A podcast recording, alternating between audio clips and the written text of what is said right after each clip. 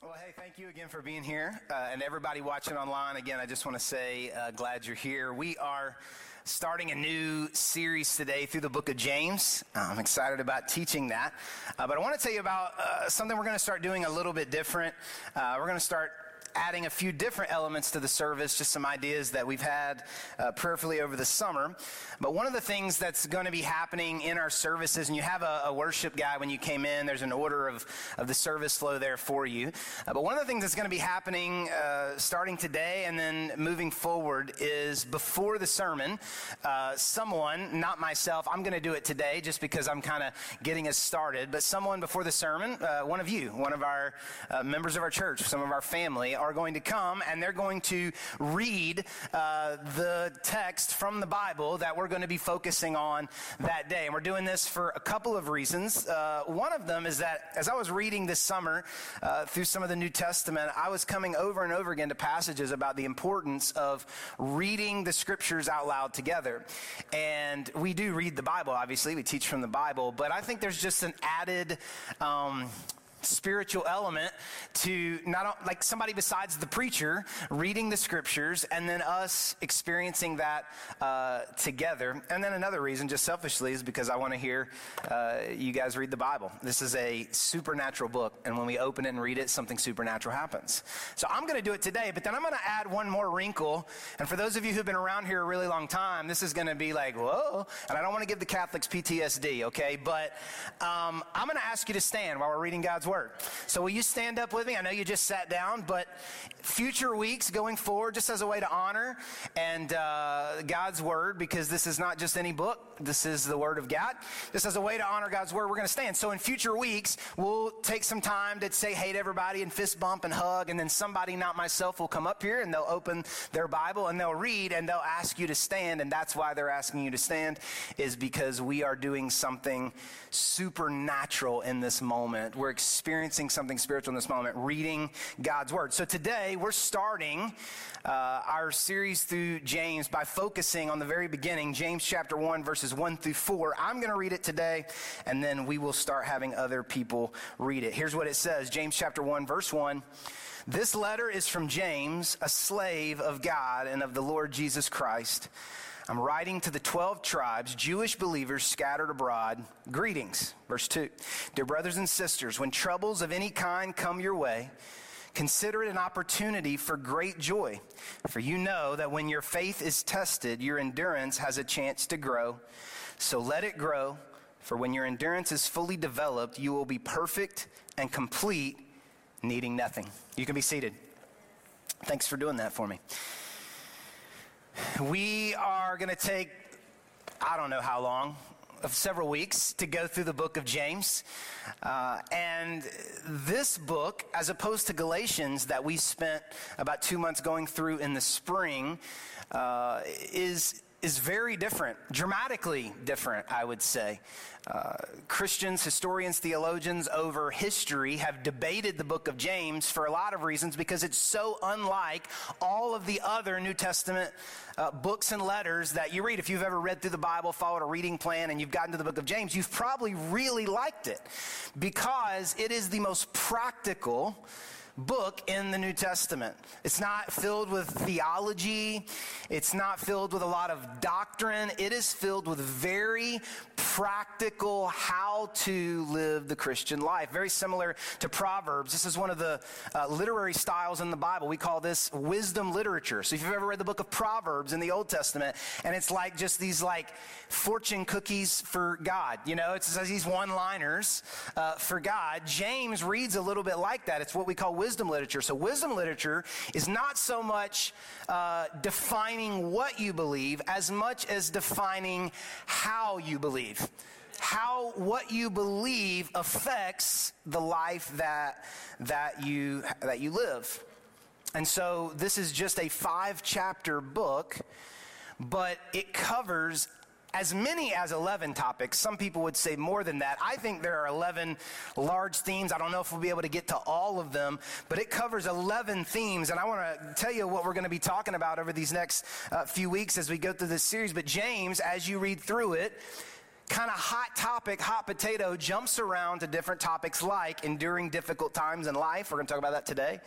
Facing temptation, responding to adversity, confronting our biases, being a Christian at work, controlling what you say, resolving conflict, guarding against greed, having patience, living with sickness and physical pain, receiving correction.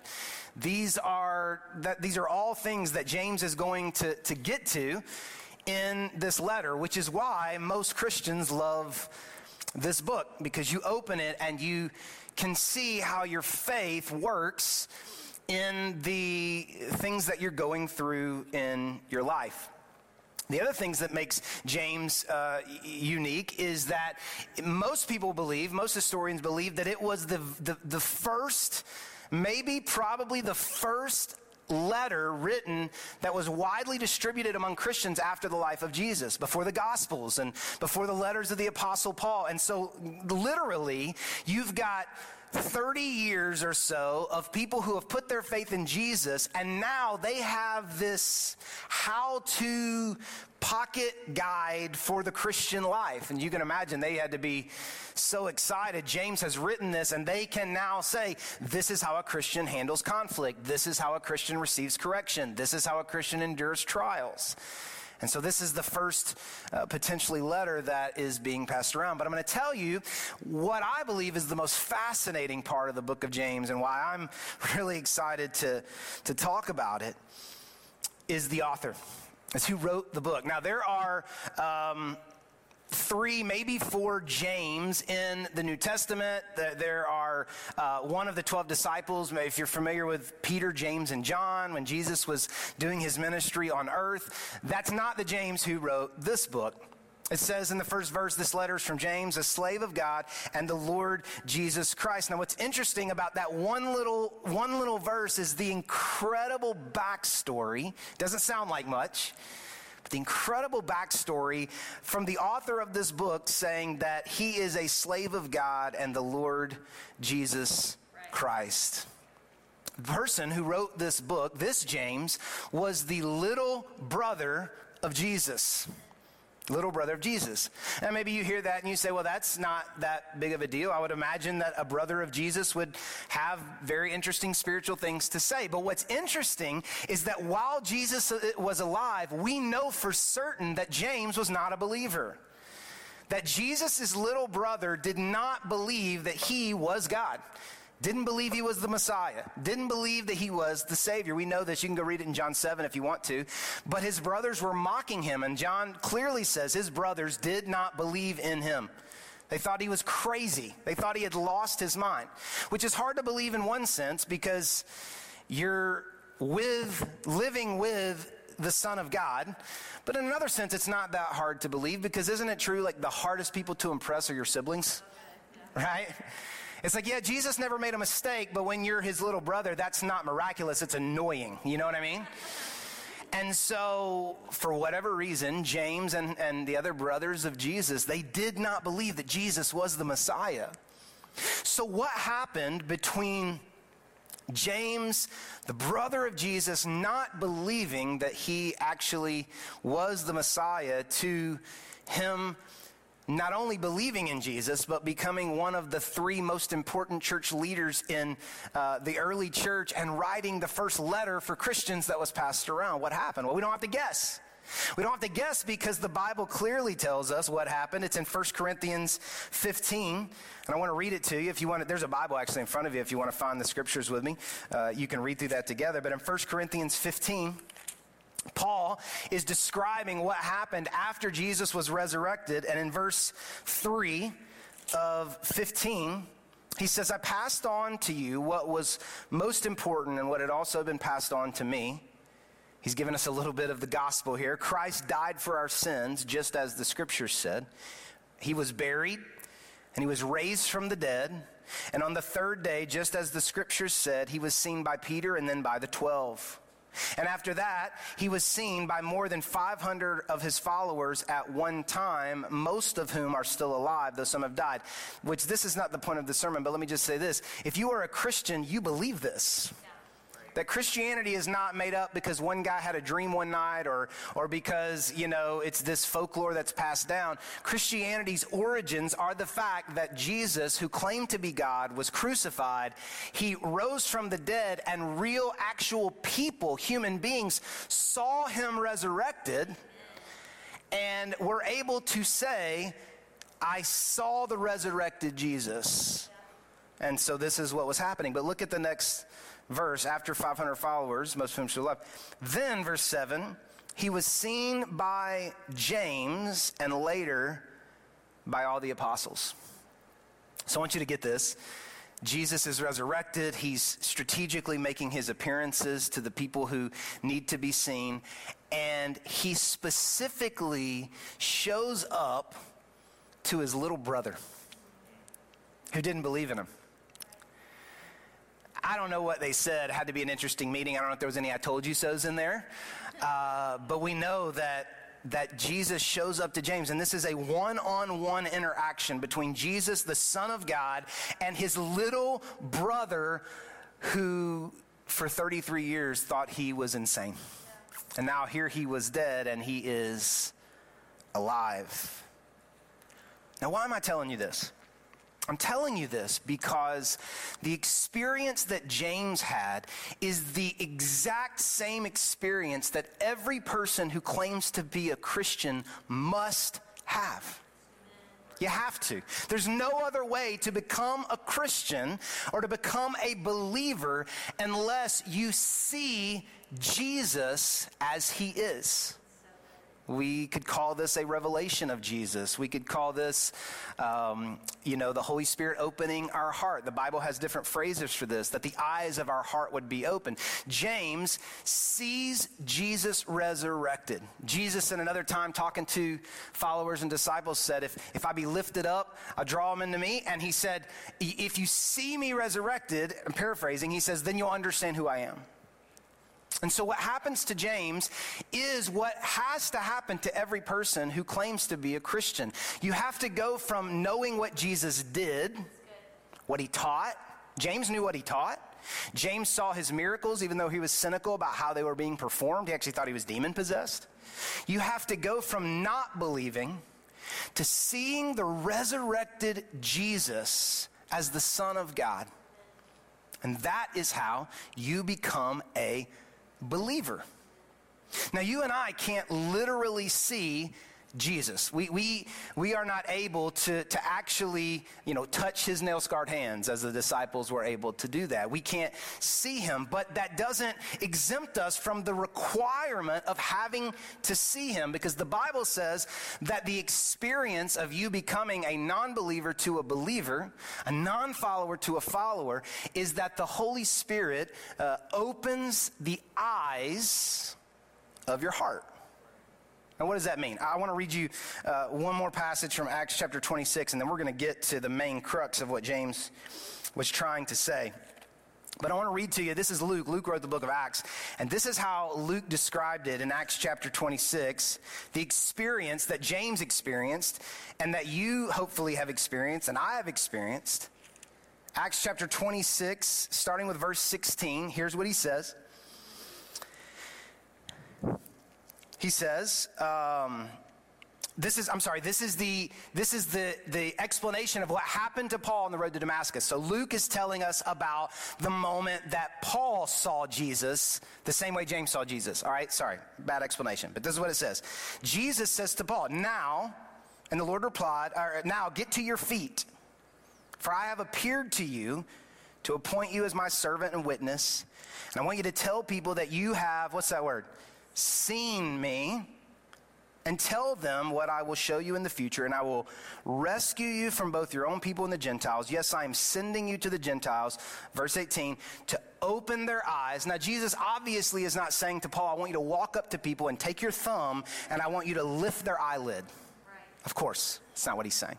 He's saying, I want you to proclaim the truth about who I am, and I want you to open their eyes of their heart so they may turn from darkness to light and from the power of Satan to God. Then they will receive forgiveness for their sins and be given a place among God's people who are set apart by faith in me. Becoming a Christian is not just about saying a prayer or raising your hand or coming to church. Something else is happening, something supernatural. Our eyes are open, the eyes of our heart are opened. It's a supernatural experience of seeing Jesus for who he is. This is what happened to James. A skeptic, cynical person who thought that the Son of God was demon possessed became a passionate, ardent follower of Jesus, a leader in the church, and an author of one of the first letters used by Christians to live the Christian life. Because when you see Jesus, you are dramatically changed. Now, maybe not all at one time. Not all at one time, let me clarify. But you're not just rehabilitated, you are brand new. It's a rebirth. This is what happened to James. This is what happened to Paul. And I want you to look at the words that Acts 26 that they were using. What, when, when God told Paul to go and tell people who he is, look at what he says happens to them when their eyes are open. Just a couple of phrases. He says, moving from darkness to light, turning from the power of Satan to the power of God. That sounds intense. To receive forgiveness for our sins be given a place among God's people and be set apart because of our faith in Jesus. Have you had that experience? Has that happened to you? Not are you trying to live a good life, not are you trying to be a good dad, are you trying to be a good mom, are you trying to be a good citizen? Are you really helpful at church because they need volunteers and you love helping?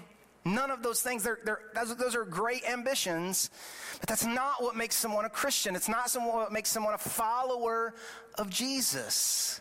What makes someone a believer and a follower of Jesus is seeing who Jesus is. And for a lot of people, it, if you're raised around church, it's this moment where you're like, oh, I've heard a thousand sermons. I've heard a hundred sermons. I've seen a, a hundred hope stories. Uh, Jason talks about this all the time. Again, Jason, you're going to talk about this again. And then something happens through the power of the Holy Spirit where you go, I knew intellectually, historically who Jesus was, but now I see him for who he is. He is a resurrected Savior. Have you had the experience of moving from darkness into light? Do you feel as if, as, as, as intense as it sounds, do you feel as if you have turned from the power of Satan to the power of God?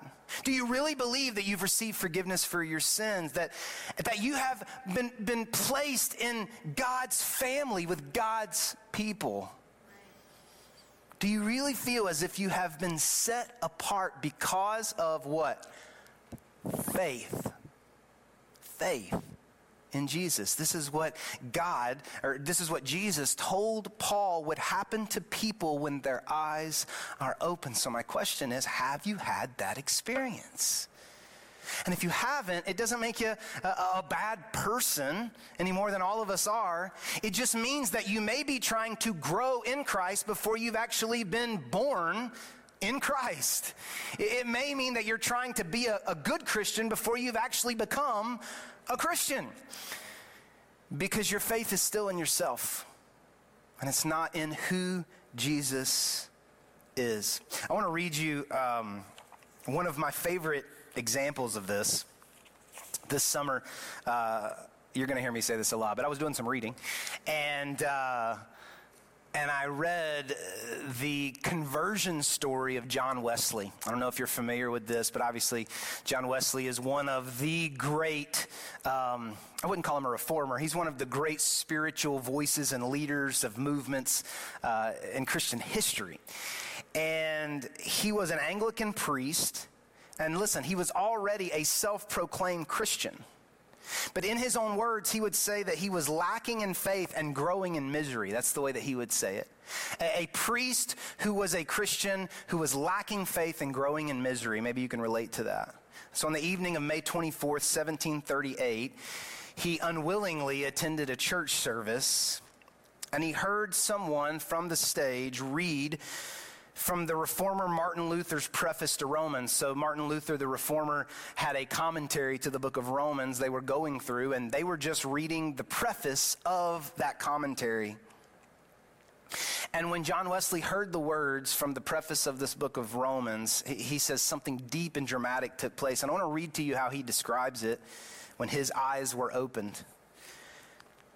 John Wesley says, while he was describing the change which God works in the heart through faith in Christ, I felt my heart strangely warmed. I felt I did trust in Christ, Christ alone for salvation. And an assurance was given me that he had taken away my sins, even mine, and saved me from the law of sin and death. Have you had that experience? Have you had that moment when your heart feels strangely warmed? Where you see the world through completely different set of eyes. You don't feel like someone struggling to be a better person. You feel like a new person living a new life. Well, the only way the book of James will make any sense is if you've had that experience. Now, there's great practical advice in here, and if you're not a believer, there are some things James says that if you practice them, uh, your life would, you know, be less trouble, less anxious. But James is writing to people who have seen Jesus resurrected. Look at what he says. He says, I'm writing to Jewish believers. And then verse 2, he says, Dear brothers and sisters. He's writing to people who are brothers and sisters in the family of God. He's not writing to all men and women. He's not writing to all boys and girls. He's not giving how to life practice advice. He is writing a letter to people who belong to the family of God. And in order to belong to the family of God, you have to believe that Jesus is who he says he is. And listen, if you're here today and you have been coming for a while and you're not a believer, you are so welcome here and you are loved here. And, we, we want to get to know you and we want to spend time with you.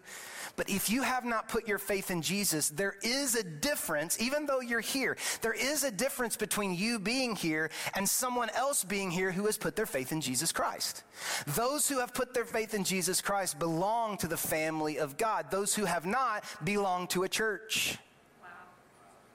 But when our faith is in Jesus, we are brothers and sisters in Christ, which means black, white, young, old, poor, rich. We have more in common if we have faith in Jesus than we do with our neighbor or our mom or our brother or sister. Matter of fact, if there is someone with faith living in a hut in Africa, you have more in common with them as a brother and sister than you do with your next door neighbor who looks like you and lives like you and smells like you and because you both belong to the family of God.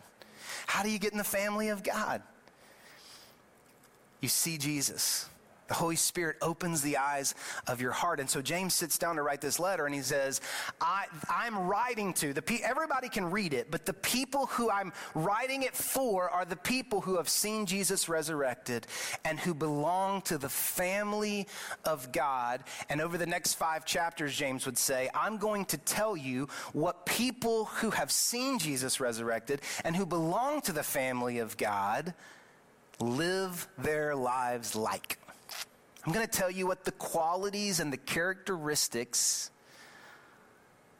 of people who believe Jesus is resurrected and people who belong to the family of God look like. And the first example, the first way that he wants to talk about this is enduring trouble and trials.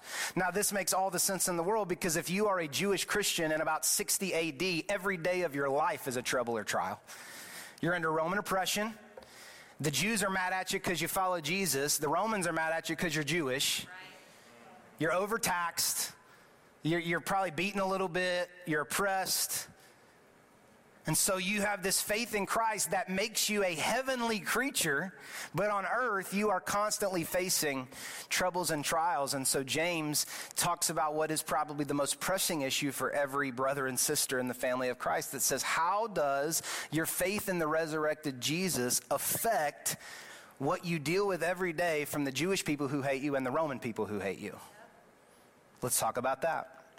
He says, Dear brothers and sisters, when troubles of any kind come your way, I got that circled in my Bible, any kind. When troubles of any kind come your way, consider it an opportunity for great joy. For you know that when your faith is tested, your endurance has a chance to grow. Let it grow, for when your endurance is fully developed, you will be perfect and complete, needing nothing. Now, he was writing to them because this is the most pressing issue. And I, I, don't know that it's our most pressing issue, but it could be. But even at a deeper level for us, the first topic being how to endure trouble and trials is fitting because nothing reveals the level of our faith like pain. Like pain.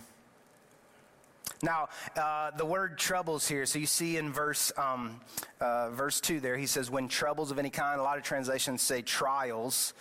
Uh, that word, that Greek word, is peirasmos.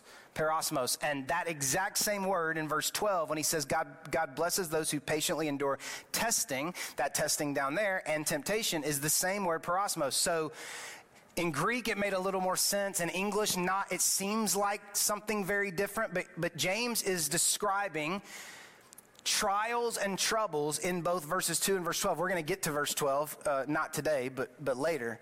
But he's describing two different kinds of trouble. So today, he's talking about the kind of trouble and trials that are outward, that happen to us. He's talking about circumstances, and um, he, he's, he's talking about um, uh, pain and, and feeling and facing things that uh, our troubles and suffering externally. And then in verse 12, when he talks about enduring testing and temptation, he's talking about inner trials. Now, we know that outer trials produce inner trials. We know that when we go through something, we feel something. And we're going to talk about that when we get to verse 12. But specifically, what James is talking about to the people and to us today is what is happening in your faith? How does it show itself? How does your faith work when you come up against outward trouble, pain, discomfort in, in your life. And there are a lot of things that we could say. There, there's many, many points we could take out, but what I want to do is I just want to focus on one, one takeaway from these verses, and, and th- this is the takeaway that for a believer, trouble is valuable that for a believer, someone who has seen Jesus, belongs to the family of God, if that's you, then, then trouble is valuable. Let me show you. Notice the first thing James says when you face trouble. What's the very next word after he says, when troubles of any kind come your way? The very next word is consider. The first thing that a believer should do when they are facing trouble, James says, is consider. In other words, Christians think about trouble differently. When you face trouble, consider. You, you, you think about it differently. Your perspective is, is different. And so James says if you will consider what is happening when you are facing discomfort, pain, tragedy, circumstances, suffering, hurting. If you will consider what is happening, there is an opportunity. That's what he says. There's an opportunity for joy. Now, this is very important, and I want to make sure you hear what I'm saying here. James is not saying when you face trials, be happy, not sad. I think sometimes unfortunately and, and, and accidentally in the Christian faith, especially in, in churches like ours, uh, we can accidentally kind of project this idea that strong Christians uh, are never weak, you know, and, and uh, we don't mourn. It's our responsibility to get it together. It's our responsibility to, you know, move on. And so, you know, uh, you can bring it up maybe once, maybe twice at small group, you know, growth group, you know, we'll pray about it. But I mean, we've been praying about this for like eight weeks. Can we get over it? You know, this sense that like I'm, I'm a bad Christian, I'm weak, I lack faith because I am emotionally experiencing grief and, and sadness and anger and hurt. And that's, James is not saying when you face trouble, be in denial. He's not saying when you face trouble, get over it. No, it's very important that you feel your feelings. For most of us, that's the real F word feelings. Feel your feelings. It's interesting. Actually, Andrea brought this up to me, and it was brilliant because we were talking about feeling our feelings, and she said, You know, Jesus, one of the ways Jesus was described was a man of sorrows. We don't think of Jesus that way, but this was a description of Jesus, that he was a man of sorrows. There's a whole book in the Bible called Lament, Lamentations. There are more psalms of sadness and grief than there are of any other kind of psalm. There was a prophet known as the weeping prophet. Can you imagine if I got up here every week to preach and I just couldn't hardly do it because I'm just crying the whole time? I'd be like, get it together. but none of those things are wrong. And none of those things indicate some kind of lack of faith. What's happening is your human body and your human psyche are experiencing feelings. Feelings. So I just want to make sure to clarify that James is not saying when you face something terrible in life, fake it till you make it. Come on, put that smile on. It's not what he's saying. He's saying Feel what you feel. It's very healthy to feel what you feel. But if you can, with God's help, consider what's happening, you will probably see, you should see an opportunity in what's happening, and the opportunity is for joy. Now, the, the, how, how is that? How is there an opportunity for joy? Well, he tells us in verse 4. He says, Let it grow, for when your endurance is fully developed, you will be perfect and complete, needing nothing. This is a great verse because there is potential that we could be perfect and complete, needing nothing. But this also means that we are imperfect and incomplete at this moment. That's really important that you grasp that, or you won't be able to see the opportunity in trouble. That, there, that right now, all of us in this room are emotionally and physically and mentally and spiritually incomplete and imperfect to the type of soul that God is wanting to craft inside of you. God is wanting to spiritually form you to be able to love God with all of your heart, your soul, your mind, and your strength. But you cannot do that at this moment because you are imperfect and incomplete in some facet or many facets of your faith. And so James says, the way that you are spiritually formed by God and the holes are filled and the cracks are filled and the foundation is repaired, the way that you, the only way that you would ever be able to truly love God with all your heart, soul, mind, and strength, to be perfect and complete in your faith, is to endure trouble, trials, and pain. It's the only way for your faith to be complete. Now, I, I want to give you an example of a way, a, a, really small way that this played out in my life um, this past week or this past weekend, actually.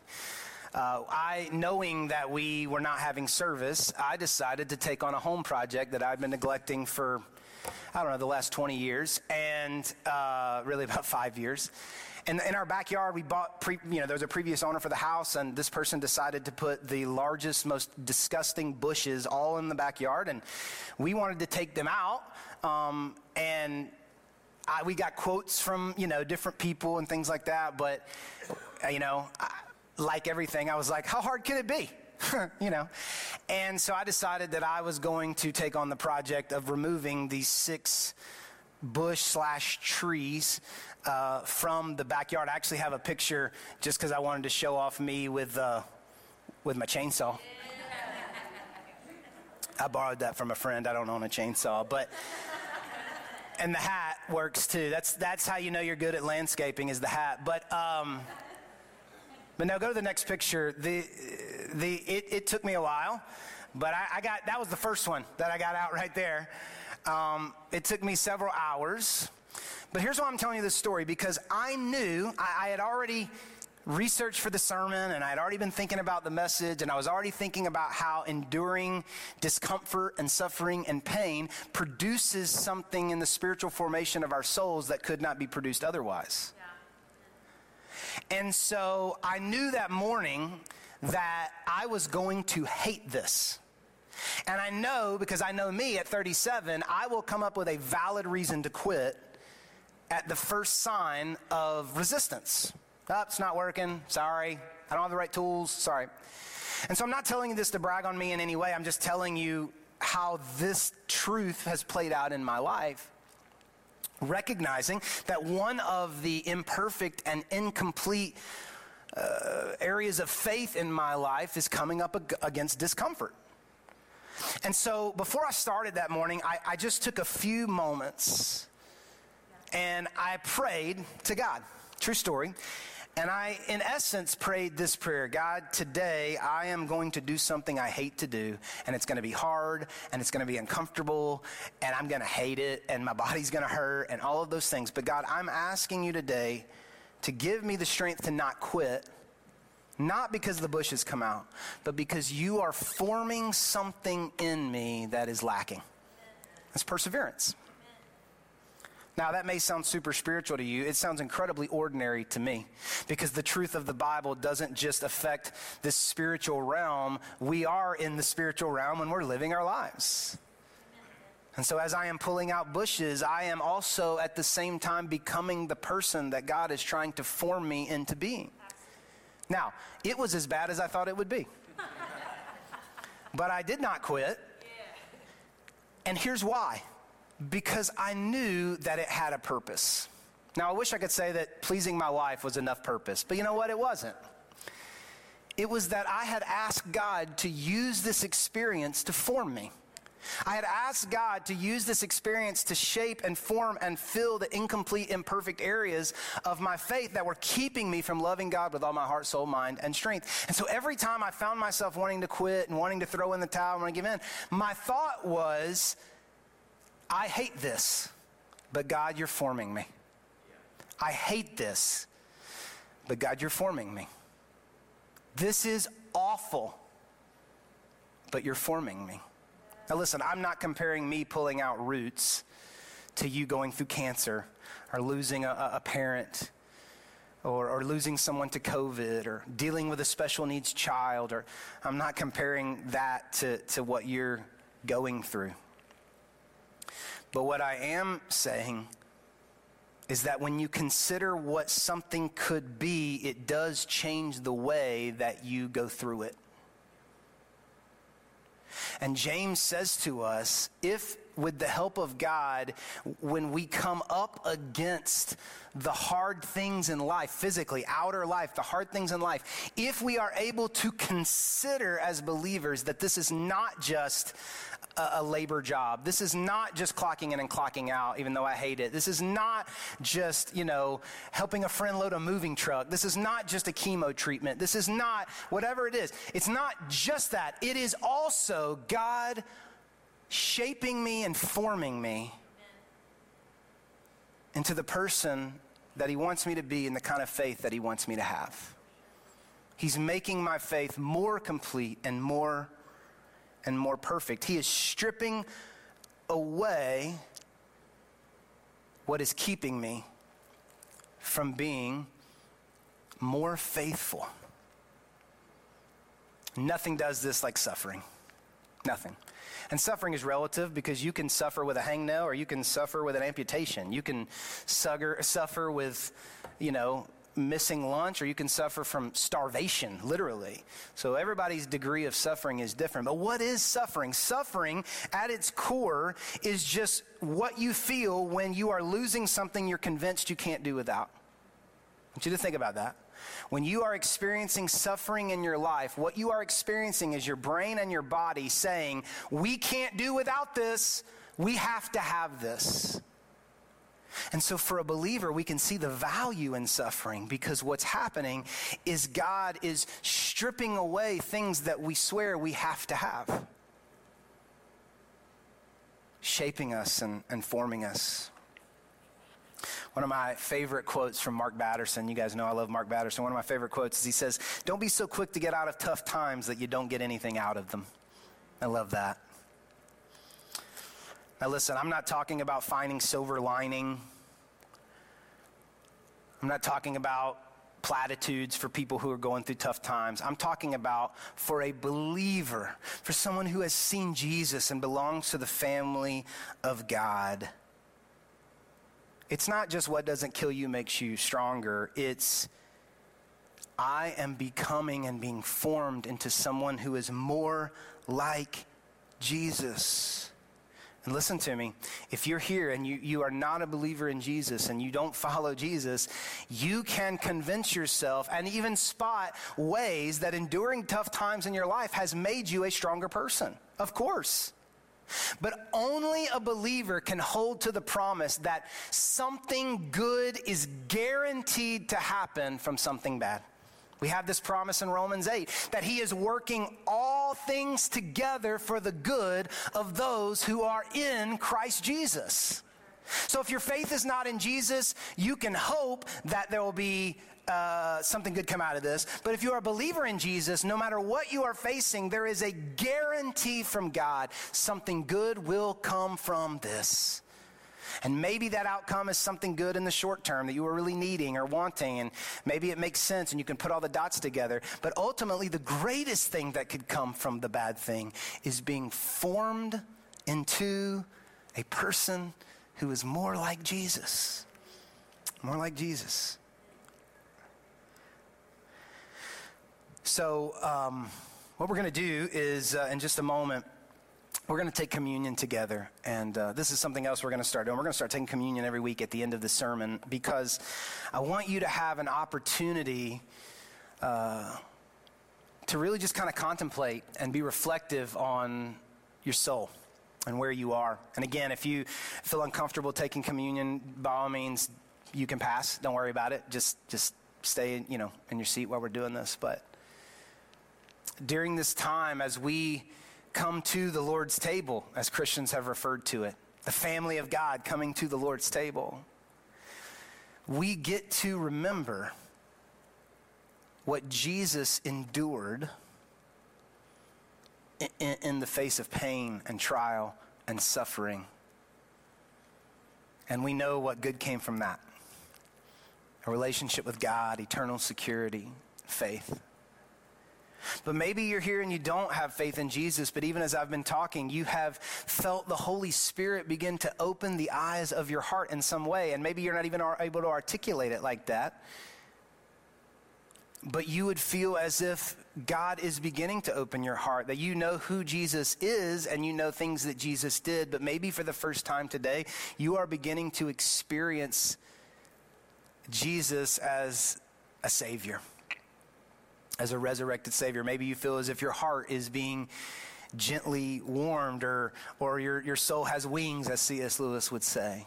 If that's you, then as we are taking this communion together, maybe you just take a moment in your heart and your mind, maybe you whisper it. Maybe you begin to start a conversation with God that says, God, I do believe in you. My faith is in you. I see you for who you are now. I'm not trusting in myself anymore. I am trusting in you. And so we're going to do that in just a moment. You'll have a chance to take. Uh, this is the modern communion set. You'll have a chance to take the, the wafer that represents the body of Christ, and you can eat that. No one's going to instruct you. You can just do this on your own when they start singing, but you can take the bread, break it, eat that. That represents the body of Christ that was broken for everyone whose faith is in Jesus Christ. And then you can peel the lid and drink the juice that represents the blood of Christ that was shed for you and for me. But before we do that, we're going to end with one more thing. If you'll grab your worship guide for me. On the back of your worship guide, you'll see a, a prayer. And during this series throughout the book of James, we're going to try to provide you with a prayer that you can pray throughout the week. Um, based on whatever it is that we're teaching and talking about. Obviously, this week it's about trouble. And so uh, we're going to pray this together. And if you see it on your paper there, you'll see the last four lines are in bold. We're going to pray those together. I'm going to pray the first couple of paragraphs, but that last paragraph where it says, let disappointment, we're going to pray this together. And then what I want you to do is take that worship guide with you this week, and I want you to keep it with you. And I want you to, I would love for you to pray it every day, to, to let this sink into your heart. So let's pray this together. God, I bring to you my troubles, my momentary irritations lingering frustrations, my problems and pain. Use them to uproot in my heart any arrogance, insecurity, hypocrisy, and inconsistency. Let them do their tutoring work. While I rightly pray for relief and sometimes you comply, give me also the patience to endure whatever hardships lie ahead, knowing that you are pruning away the tangled growth of my sin and selfishness Instead, graft into my heart your humility, compassion, patience, and kindness, that I might bear good fruit by your grace. Decrease my unrighteous impatience, directed at circumstances and people. Instead, increase my longing for your return when all creation will be liberated from every trial we now suffer. Give me also a sense of humor to wink at my weaknesses now, knowing that the greater joke is the one, is the one played upon death. Let's pray this together. Let disappointment do its work. May what I've lost free me from the entanglements of this world, which I do not need. Oh God, may the decline of my comfort incline my heart to desire your coming kingdom more. Can we pray that one more time now that you've heard it together? Let disappointment do its work. May what I've lost free me from the entanglements of this world, which I do not need. Oh God, may the decline of my comfort incline my heart to desire your coming kingdom more. Amen.